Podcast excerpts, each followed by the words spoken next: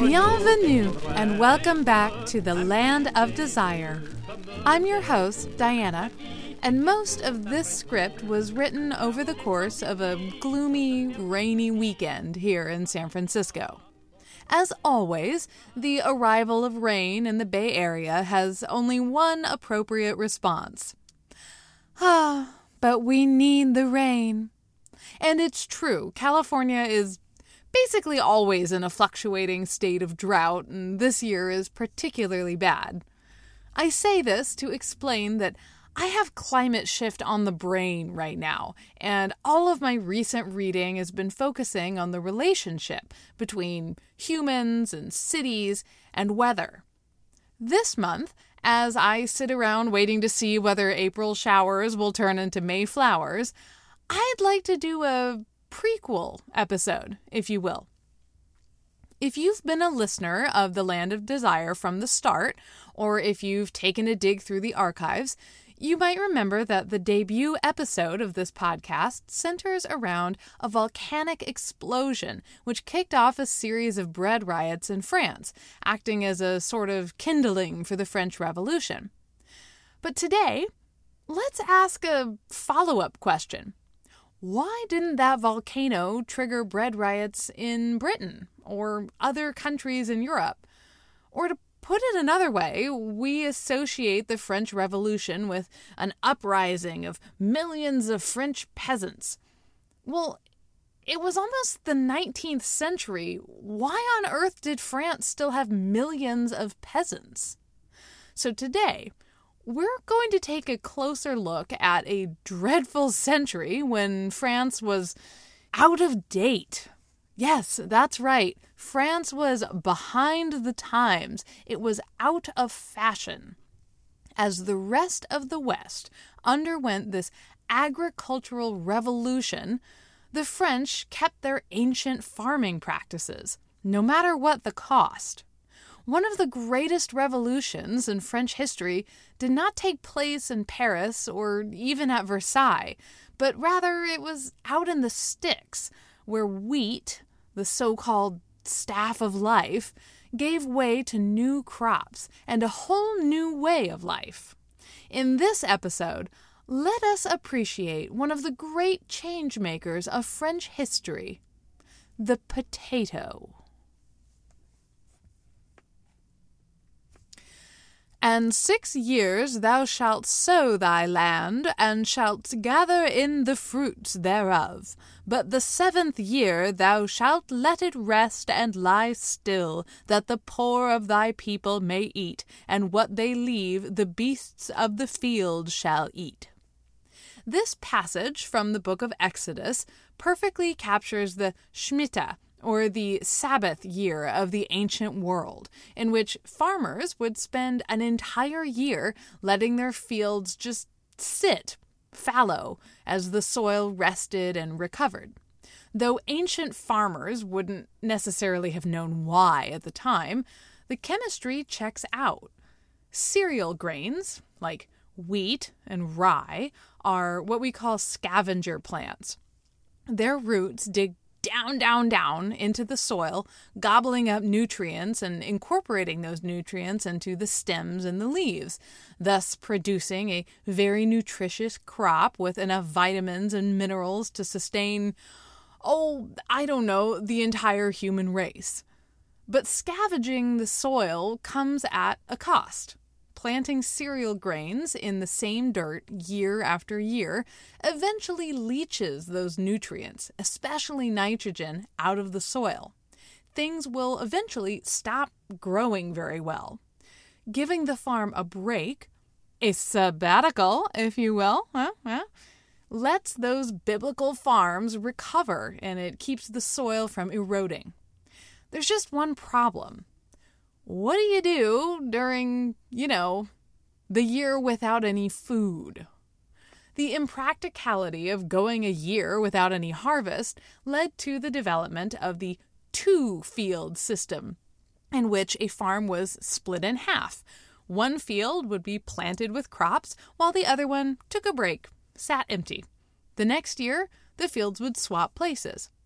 This system worked okay, which is why it probably persisted for thousands of years. But like a Gillette executive innovating razor blades, you've always got to ask yourself, what if we added another one? So around the year 800, French farmers gave it a shot, and their new idea took feudal Europe by storm. Under the new system, you needed, you guessed it, three fields. In the spring, you would plant beans or oats in your first field. And then in the fall, you would plant wheat or whatever your cereal grain was in your second field. The third field would lay fallow, just chilling out. Beans are nitrogen fixers. They speed up the process of introducing nutrients back into the soil. So the land doesn't just recover, it's basically bursting with fertility after you're done harvesting all those beans. Meanwhile, the third field is still sitting around fallow, and your cattle can graze on the weeds and contribute some free manure into the process. The three field system, it was a big improvement. Most obviously, you only had one third of your land sitting around doing nothing at a given moment instead of one half. You now had two harvests each year instead of one. Better yet, one of those harvests, the, the beans or the oats, that was a cash crop. You could sell the beans to buy more food to live on during winter. Finally, the most successful farmers were able to raise livestock let them chew on that, you know, fallow field for a while. It was definitely an improvement over the Sabbath year. But over the 2,000 years that the three field system was in place, things in human society started to get complicated. The need for food often took second place after the need for power, and the three field system in its most common form, the open field system, became this Byzantine arrangement, which had less to do with keeping everyone fed than it did with keeping everyone compliant. The three field system was just productive enough to keep Europeans from starving. Until, of course, it wasn't. Feudalism is just a big daisy chain of power. At the top, you've got God and God bestows the crown on the king. The king bestows land onto his favorite lords, and the lords then divided their vast tracts of land into tiny strips, which they rented out to local tenants. Here, this is your strip in the first field, this is your strip in the second field, and this is your strip in the third field. It's a bit like renting a parking space at your apartment building and renting another parking space by your house. You probably don't need to be using both of those spaces at the same time, but you definitely want access to each of them when their turn comes up. Tenant farmers spent a lot of time walking back and forth between their little strips the tenants had actual legal rights to farm their little strips, and as long as they had rent money for their lord, their lord didn't really care how you farmed it. The system prized stability over everything else. A lord could not evict you or replace you, and you weren't allowed to go somewhere else to work or try your hand at something that wasn't farming. This was the system practiced by most of the European continent for centuries on end, from Charlemagne through the Renaissance. Whether you were farming in Normandy or East Anglia or the banks of the Elbe River, you were farming your little strips on somebody else's land until you died. Unfortunately, dying happened sooner rather than later for millions of Europeans life in the three field system was, to put it simply, precarious. Crop yields were not very high, which meant you basically didn't have much of a buffer. If you planted 10 wheat seeds, on average you'd get 40 wheat seeds when you harvested, which was just enough for you to save half for next fall to plant again and eat the other half to stay alive during winter. If you had a bad wheat harvest, you could use the cash from your beans. But what if you had a year of bad beans and bad wheat? God help you That was the answer.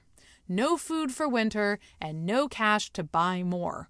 Farmers frequently found themselves making an agonizing choice about whether to eat the wheat grain that they were trying to save for next year's crop. Yeah, you would need those grains to plant, but what was the point of saving them if you weren't going to be alive to plant them? Basically, everybody lived on the subsistence line, and one run of bad luck was enough to doom an entire village. And in 1315, everyone's luck ran out. Seven weeks after Easter, the rains began. It rained most marvelously, and for so long, one witness observed early on. But the shine wore off soon as the rains continued. Day after day, and then week after week, those precious spring cash crops drowned under the weight of all of that water. Anxious, the tenant farmers of feudal Europe turned to their fall crops, which would have to be gangbusters if they were all going to make it through the year. But it was just more bad news. September 1315 was freezing cold and rainy, and that harvest got trampled into the mud, just like the one in spring. A whole year of farming wasted. Most people assumed they'd been cursed by God, and no wonder. Even the French king, Louis X, on the eve of battle outside Flanders, found himself turning around before all of his horses got stuck in the mud. Usually, when a village suffered a bad harvest, well connected families compensated by networking with friends and family in other villages to scrape through. But what happens when everyone's harvests fail at the same time? Worse yet, what if it happens again the next year? 1316 was just as wet as 1315, and two bad harvests in a row, that was enough to kill a continent. From Normandy to Norway, villages were filled with starving peasants. They began eating diseased cattle. They died on the side of the road. Unable to find nutritious food, humans ate questionable substances, and they died of malnutrition and disease. As desperate workers migrated in search of food, entire villages just got abandoned. In 1316, the entire grape harvest of France failed. It wouldn't recover for nearly a decade. Livestock, just as hungry as their humans, succumbed to pests and disease, taking with them the last source of nutrition. So, across the nation, French churches led special services and parades, praying for good weather and food, but no luck. Europe's bad weather continued for seven years, and even after the famine ended, those who were lucky enough to survive it were forever weakened by the experience. When a mysterious plague arrived from Asia a few decades later, it found a frail, malnourished population, especially susceptible to disease, and the Black Death wiped out nearly one third of Europe. While the 1300s had been a historic bummer, the 1400s proved to be another endless series of disasters. Between 1420 and 1450, Peasants faced massive food shortages at least seven times, and that was just in Paris. Roughly every 10 years, the crops failed, and bad winters and worse wars kept people hungry until the middle of the century, when the French population finally recovered enough to start repopulating the villages which had been devastated by the Black Plague. Yeah, that's right, a hundred years earlier. The good times lasted for a few decades before the return of cold winters spurred a panic across the country, reaching a climax in a series of witchcraft trials. Now, for most of the 16th century, England and France were both following the same patterns of the traditional three field farming, which left the peasants existing at subsistence level at best. They were constantly vulnerable to the luck of the weather, no matter which side of the channel they were on. Then, in the 17th century, something changed in Britain. Within a hundred years, Britain would undergo the first of a series of agricultural revolutions, and a stubborn, starving France found herself stuck in the past. Ironically, this thousand year cycle of feast, famine, and fallow fields came to an end in France, but the rest of the country didn't know it. In those same fields at Flanders, where Louis X had had to turn his horses around to escape all that mud in 1315, Flemish farmers were determined to figure out how can we break this endless grind of subsistence farming. Long before the Enlightenment, Flemish farmers began conducting experiments to see which crops fared better in their local soil and their discoveries changed the way that humans farm for the first time in 2,000 years. How do you improve on a three field system? Yes, that's right. Give the Gillette executive another raise because we're going to add another field. Say hello to the four field system. It changed what Europeans grew and when they grew it. First, the people of Flanders ate their vegetables. Unlike the British and French, who stuck to a diet of beer and bread with perhaps the occasional onion for centuries after the discovery of the New World, Flemish farmers were open minded about new varieties of vegetables and crops that were making their way across the Atlantic. Not only could the Flemish eat these crops, so could their livestock. Oh, how handy! Different countries had their fodder crop of choice, but the Flemish particularly loved the humble turnip, whose leafy greens fed the cattle and whose starchy bases fed the farmers. Second, Flemish farmers soon realized that certain kinds of grazing crops did just as good a job at restoring the soil as a season of sitting around doing nothing. For example, clover was particularly miraculous. Cows loved it, but so did dirt. Clover is very nitrogen rich, and a field of wheat or rye planted where clover had been just a few minutes earlier is going to be gangbusters. So, by the 1600s, the Flemish had perfected this new system. Four fields, each one staggered but following the same sequence wheat, then animal fodder, then barley, then a grazing crop. You'll notice there's something missing from that list. No more fallow fields, no more wasted land, enough year round crops to keep livestock happy and well fed around the clock. For 2,000 years, autumn had meant it was time to slaughter most of your livestock because you couldn't afford to feed them all your precious wheat during the winter. Every harvest festival that features a big fat bird or haunch of beef, every Christmas feast, all of these things are legacies from this ancient tradition of killing your animals when it got cold. But for the first time, farmers could sustain all of their livestock over the course of the winter, feeding them on clover and hay during the warm months and turnips during the winter. Farmers had diversified their portfolio, so to speak. They were no longer doomed by a single bad harvest or a year of cheap wheat prices.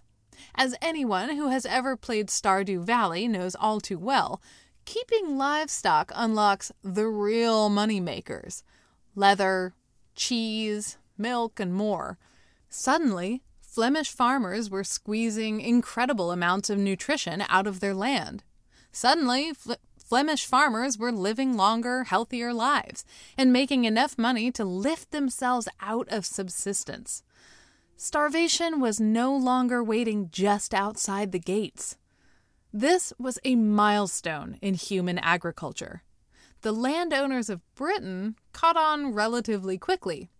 The landowners of France did not, and they would come to regret that. During the reign of Queen Elizabeth I, Londoners started seeing a new sight at the marketplace vegetables. A wave of Dutch and Flemish emigrants had brought with them all the techniques and the turnips that they had been perfecting over the past century. As one witness recorded, they were the first gardeners that came into these parts to plant cabbages and cauliflower, and to sow turnips and carrots and parsnips, to sow rathe and peas, all of which at that time were great rarities, we having few or none in England but what came from Holland and Flanders. So ignorant were we of gardening in those days. Queen Elizabeth herself was a huge fan of the newfangled treat called carrots. Nevertheless, it took many years for the farming techniques that these newcomers used to get adopted by their neighbors. Here's the thing about British lords of the 18th century a lot of them really genuinely loved farming. Read through any literature of the era, and the lords are always sitting around having long conversations in front of the fireplace about how to drain this marsh and how to improve this harvest, and would you like to see the new chicken I've been breeding? British aristocrats loved stomping around on their land finding improvements, and there was a booming trade in pamphlets and treatises about how to produce a more profitable farm. One of the first gentlemen to take note was the diplomat Charles Townshend, a viscount who retired in 1730 to spend the rest of his life focused on his real passion farming. He'd served as an ambassador to The Hague at various points in his career, so he'd come into contact with all of those savvy farmers and their innovative techniques. Back on his farm, with too much time on his hands now, Townshend spent so much time promoting the new rotation strategy that the neighbors began calling him Turnip Townshend. After experimenting to see which of the Flemish crops would work best in British soil, Turnip Townshend eventually settled on the perfect four crop rotation for his area wheat, barley, turnips, uh-huh, and clover. He was eccentric, but he got results. Townshend's farm had the output of lands far bigger than his. Slowly but surely, word spread, and between 1700 and 1900, as each enthusiastic landlord applied these techniques to his own property, the amount of good British farmland sitting around doing nothing went from 20% down to 4%. Turnips kept the weeds at bay, and the cows ate their leaves. Clover healed the soil and fed the animals. Together, turnips and clover kept animals alive over winter, and the resulting milk, cheese, meat, leather, and manure meant British farmers were some of the most productive in the world. But all of this change came at a great cost. Transitioning from a three field system to a four field system was a big bet. It was an experiment. It was a risk. Individual tenant farmers struggling to survive on the margins could not afford to take any risks. So the British landowners did the unthinkable. They broke the social contract of feudalism. Some landowners bought the rights to the tiny strips of land off of their tenant farmers. Others simply appropriated it from them and dared the tenants to do something about it. Slowly, and then all at once, the communal fields in which everyone had been farming their strip of land or letting their cattle graze for thousands of years was snatched back by the landowners and consolidated, a process called enclosure. I'm not going to get into it because uh, this is more British history than French, and because I promise I have not spent as much time thinking about enclosure as Karl Marx did. But I also just can't skip over it completely and just focus on the carrots. Enclosure was incredibly controversial, and it resulted in the creation of an enormous class of landless, rootless peasants who were completely unmoored from all of the social ties which had organized their lives. Millions of these peasants went on to labor in, spoiler alert, the factories of the Industrial Revolution, which was just around the corner. But nevertheless, as destructive and disruptive as the transition to enclosure was, there's no doubting the results. With the landowner able to coordinate the transition to a four field system, British agriculture produced more food than ever before, and within a century or two, Britain's food system was almost entirely self sufficient, and she was finally free of the endless cycle of subsistence farming. Across the channel, however, it was a blast from the past. In 1857, Jean Francois Millet debuted a startling new painting entitled The Gleaners, depicting three peasant women bent over in a wheat field. It's familiar to any art history student, and it's now on display at the Musée d'Orsay. You've probably seen it before. The painting is most famous for its provocative ideas about class warfare and the rights of the poor. But take a moment. Think about what this painting literally depicts. Gleaning is an ancient feudal custom in which the poor have the right to cross onto a tenant farmer's harvested field and dig for leftover scraps and roots. It's the ancient equivalent of dumpster diving what on earth is ancient pre modern dumpster diving doing in a painting from 1857? This is not a historical painting, and for all of the criticism it received at the time, The Gleaners was not accused of being an exaggeration. Forty years after the last great famine of England, the French peasantry still hovered on the brink of starvation, caught in the old cycle of subsistence farming. What happened? How did France fall so far behind? So we'll back up a little bit, back to the 1600s. While the landed gentry of the British countryside spent the 17th century gleefully planting turnips and breeding new types of chickens, French aristocrats were busy elbowing their way into the king's favor at Versailles. Louis XIV kept the rich on their toes at all times because aristocrats who were busy gossiping about one another, eating 20 course meals, and shopping, shopping, shopping are too distracted to bother fomenting a rebellion. The land owning classes in France spent more of their time away at court than they did back home tending the crops on their property. They didn't care what you grew or whether you grew anything at all, just so long as you had the money for rent. Enclosure sounds like a lot of paperwork, and we have 57 social events and a trip to Chambord coming up. With absentee landlords, unpredictable harvests, and zero margins, French farmers had no money to invest in upgraded equipment they continued to farm the exact same way their great great great grandfathers did, and often using literally the exact same tools as their great great great grandfathers to do so.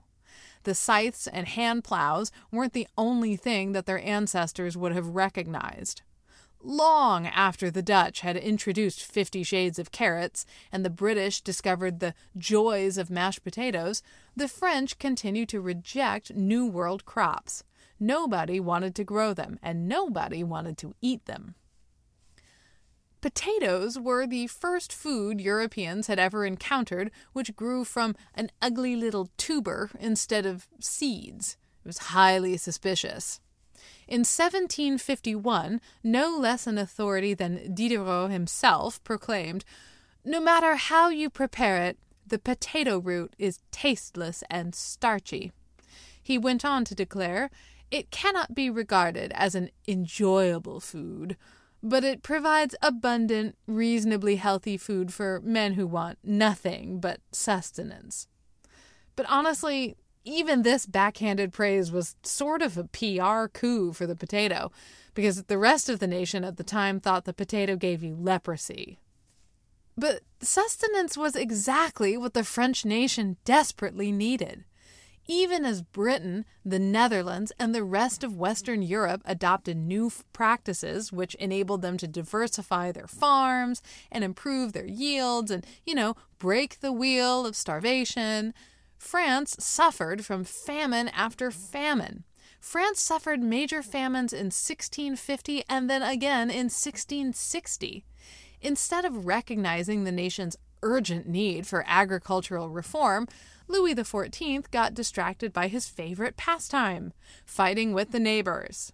He spent 30 straight years at war, draining the country's bank accounts and leaving the nation unable to buy any emergency reserves when the crops failed. And did they ever fail? In 1693, a stormy summer withered crops on the vine. Ten years later, a freezing winter forced everyone to eat what little reserves they had for next year's planting. In either case, malnutrition left everyone but the aristocracy completely vulnerable to disease, and millions of French farmers and peasants died from typhoid and dysentery. The famine of 1693 alone may have killed more French citizens than World War I. While courtiers at Versailles dined for hours on end, one tenth of their countrymen perished with their populations literally decimated by war and disease, French farming villages sat abandoned again, fallow as far as the eye could see. In 1715, the Sun King died. But a regime change was not enough to fix the situation. The French nobility did not wake up the day after the Sun King's funeral and begin caring about their tenant farmers and wheat yields. In the late 18th century, Arthur Young, a British agriculturist, toured the French countryside, and he couldn't believe what he found. Go to the districts where the properties are minutely divided, and you will see great distress, even misery, and probably very bad agriculture. Surrounded by peasants so poor they went without shoes, Young wrote, this is a poverty that strikes at the root of national prosperity. As long as the rent came in, the nobility didn't care what happened, and as luck would have it, for a while the rent did actually come in. Under Louis XV, the weather was nice for a while, and everything was great, until suddenly it wasn't, and everything was horrible. In 1740, Paris suffered 75 straight days of frost. Everyone was sick, miserable, or frozen to death in their own homes. As melting frost flooded the fields, harvest dates got pushed back further and further. Famines were turning into a once every 10 year affair in France at the exact moment that the rest of Europe was leaving them behind completely. France needed a wake up call and that call would come from an unlikely source an unknown pharmacist named Antoine Augustin Parmentier. At the moment Diderot published his observation that potatoes were only fit for men who were desperate for sustenance, Parmentier was that man. A prisoner of the Seven Years' War, locked up five times by the Prussian army, Parmentier spent most of the 1750s eating nothing but potatoes, literally nothing. Instead of finding himself riddled with leprosy, Parmentier emerged from the Prussian prison a picture of health.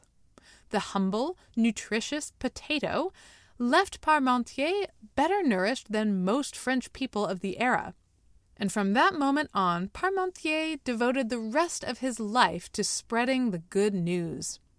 He was a sort of French Johnny Potato Seed, and Parmentier toured the country, urging French people to give taters a try. As luck would have it, his services were needed by one man in particular, the hopeless, hapless King of France, Louis XVI. Guess who's back? That's right, it's your old friend, crop failure. Just like clockwork, bad harvests led to wheat shortages in 1773. Grain merchants began hoarding wheat, prices skyrocketed, and the new king adopted a laissez faire approach. This time, however, the French people were no longer going to accept that hunger was an act of God. Instead, hundreds of riots broke out in 80 towns across the nation, and the so called Flour War spurred conspiracy theories that the king was starving the people. Here comes Parmentier. A few years earlier, he'd had a major breakthrough. Thanks to years of hard work lobbying them, the Paris Faculty of Medicine had made an official declaration potatoes were edible. Hey, it's a start. Parmentier published books and pamphlets pleading with the French to give potatoes a try. The vegetable kingdom affords no food more wholesome, more easily procured, or less expensive than the potato. Parmentier launched a series of PR stunts to rescue the good name of potatoes everywhere. He fed French nobility an all potato dinner, 20 courses. He adorned the royals with delicate potato blossoms tucked into Marie Antoinette's hair, threaded through the king's lapel. According to one legend, Parmentier planted 40 acres of potatoes and surrounded the plot with armed guards to convince French society of their value. At one point, Parmentier served the American ambassador a meal so delightful the ambassador saved the recipe and brought it back home. And in 1802, Thomas Jefferson would introduce Americans to their new best friend, the French fry. Unfortunately for King Louis, Parmentier was a man ahead of his time. Despite his best efforts, French society took another 20 years to fully embrace the potato. In the meantime, as I covered in this show's first episode, a volcanic explosion triggered yet another failed harvest. The general temper of the population is so highly charged, wrote one observer, it may well feel itself authorized to ease its poverty as soon as the harvest starts. Sure enough, by the 1790s, the flour supply was no longer the only thing in France that was getting cut off. Sure, the French Revolution toppled God and King, but that didn't mean it was enough to topple the most enduring institution of France the three field system. In one of its final acts, the National Assembly issued a ruling on the traditional three field farms of France. Essentially, do whatever you want. The creation of new common pastures was abolished, and landowners now had the right to enclose their lands like the British aristocracy. But communities who practiced traditional farming were free to continue their ancient practices. And boy, did they! Ten years after the Revolution, the threat of famine was still so strong in the French imagination that French villages could actually force all of their able bodied residents to drop what they were doing and collectively bring in the harvest. The reign of Napoleon Bonaparte overlaps almost perfectly with the coldest cold spell modern Europe ever did see. Each year was colder than the one before, leading up to April 11th, 1815, when, you guessed it, another massive volcanic eruption wreaked havoc around the world. The ash and smoke which filled the Earth's atmosphere was so thick that 1816 is still known to this day as the year without a summer half of the French wheat crop died, and all of its wine grapes were lost. By the summer, the French began rioting. Police escorts guarded wagons of grain from hungry villagers. While Napoleon was shivering in his prison cell, rumors flew around the nation that he was staging a comeback, triggering more and more violence. Unlike previous crop failures, the French government couldn't even turn to other countries for help everyone was suffering the same fate at the same time. For one summer, the European continent found itself in a time machine, hurled back into the Middle Ages, facing down the same threat of continental famine as their ancestors had exactly 300 years before. As the historian John D. Post wrote in 1977, 1816 was the last great subsistence crisis in the Western world. Shaken by such a hungry year, slowly, very slowly, French farms began to change. Instead of the laissez faire approach, which left farmers vulnerable and villagers hungry during the late 18th century, French policies actively incentivized smarter, more productive farming. Unlike the British, French governments didn't kick everyone off of the land and force them to change their ways. But they made it easier for farmers to justify taking the risk. Common pastures, fallow fields, they all continued all the way into the 20th century.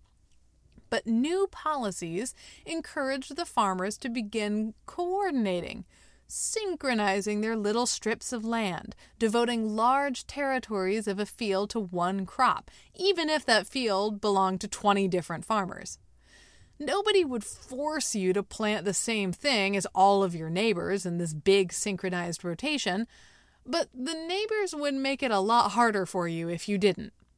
If you planted your tiny strips of land using the same rotation, the same crop as your neighbors, you would be allowed to walk around wherever you liked, and you could step on your neighbor's strips of land to get to your own.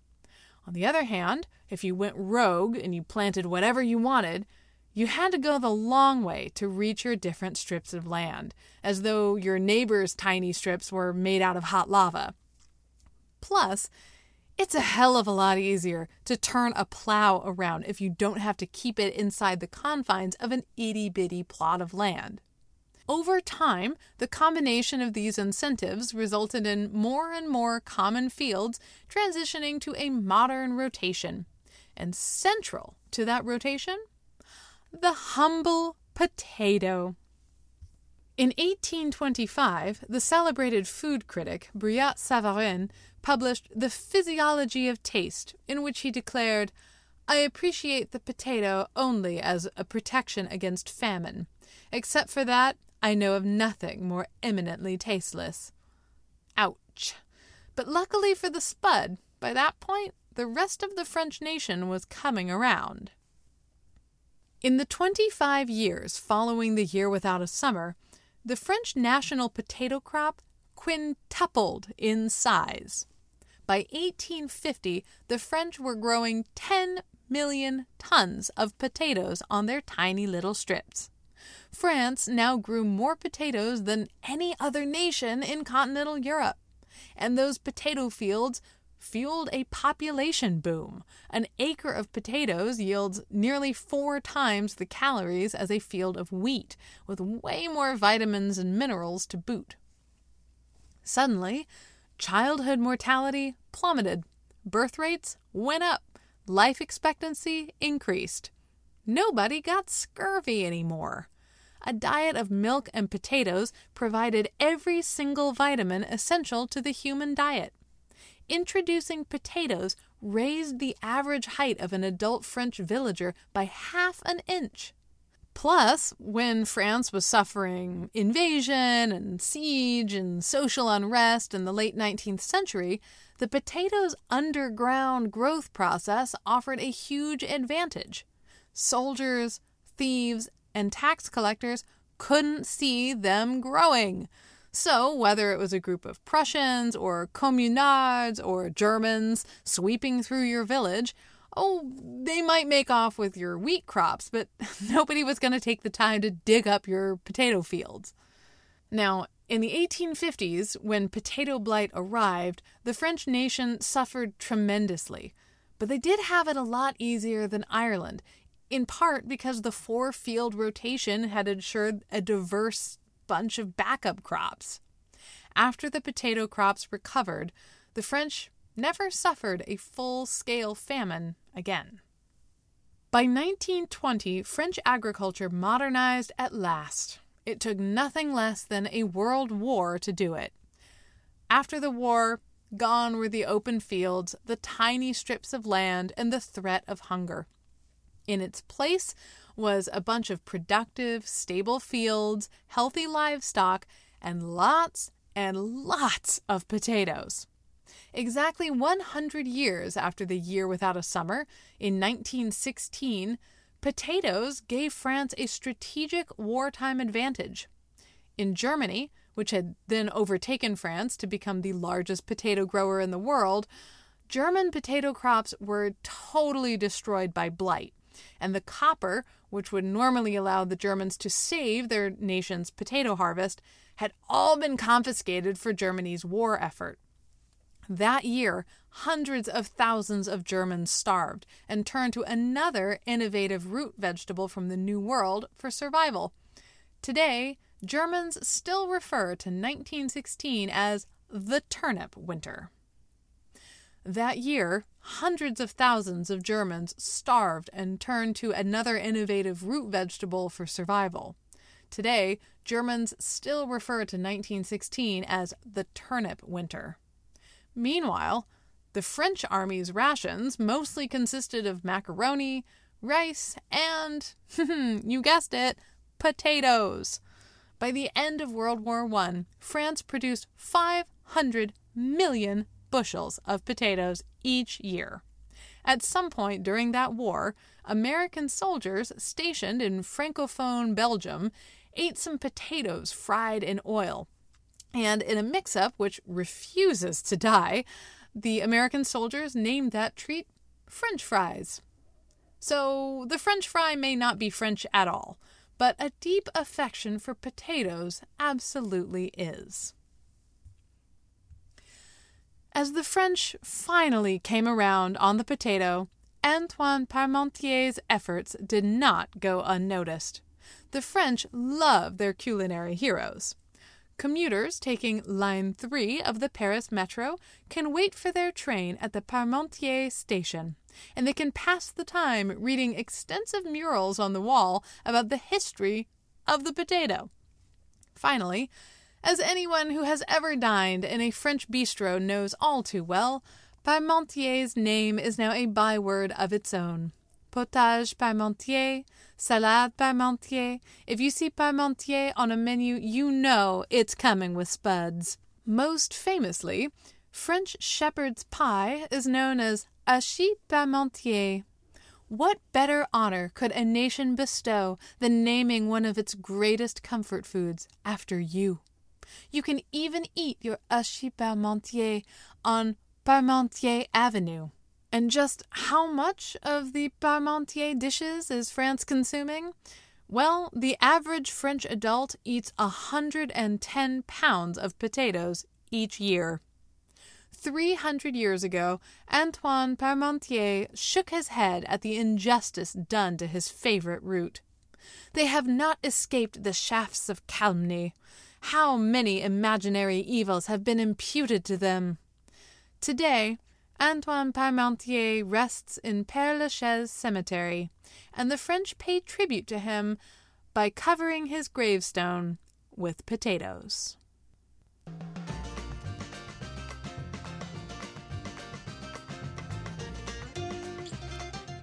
Thanks for listening to The Land of Desire.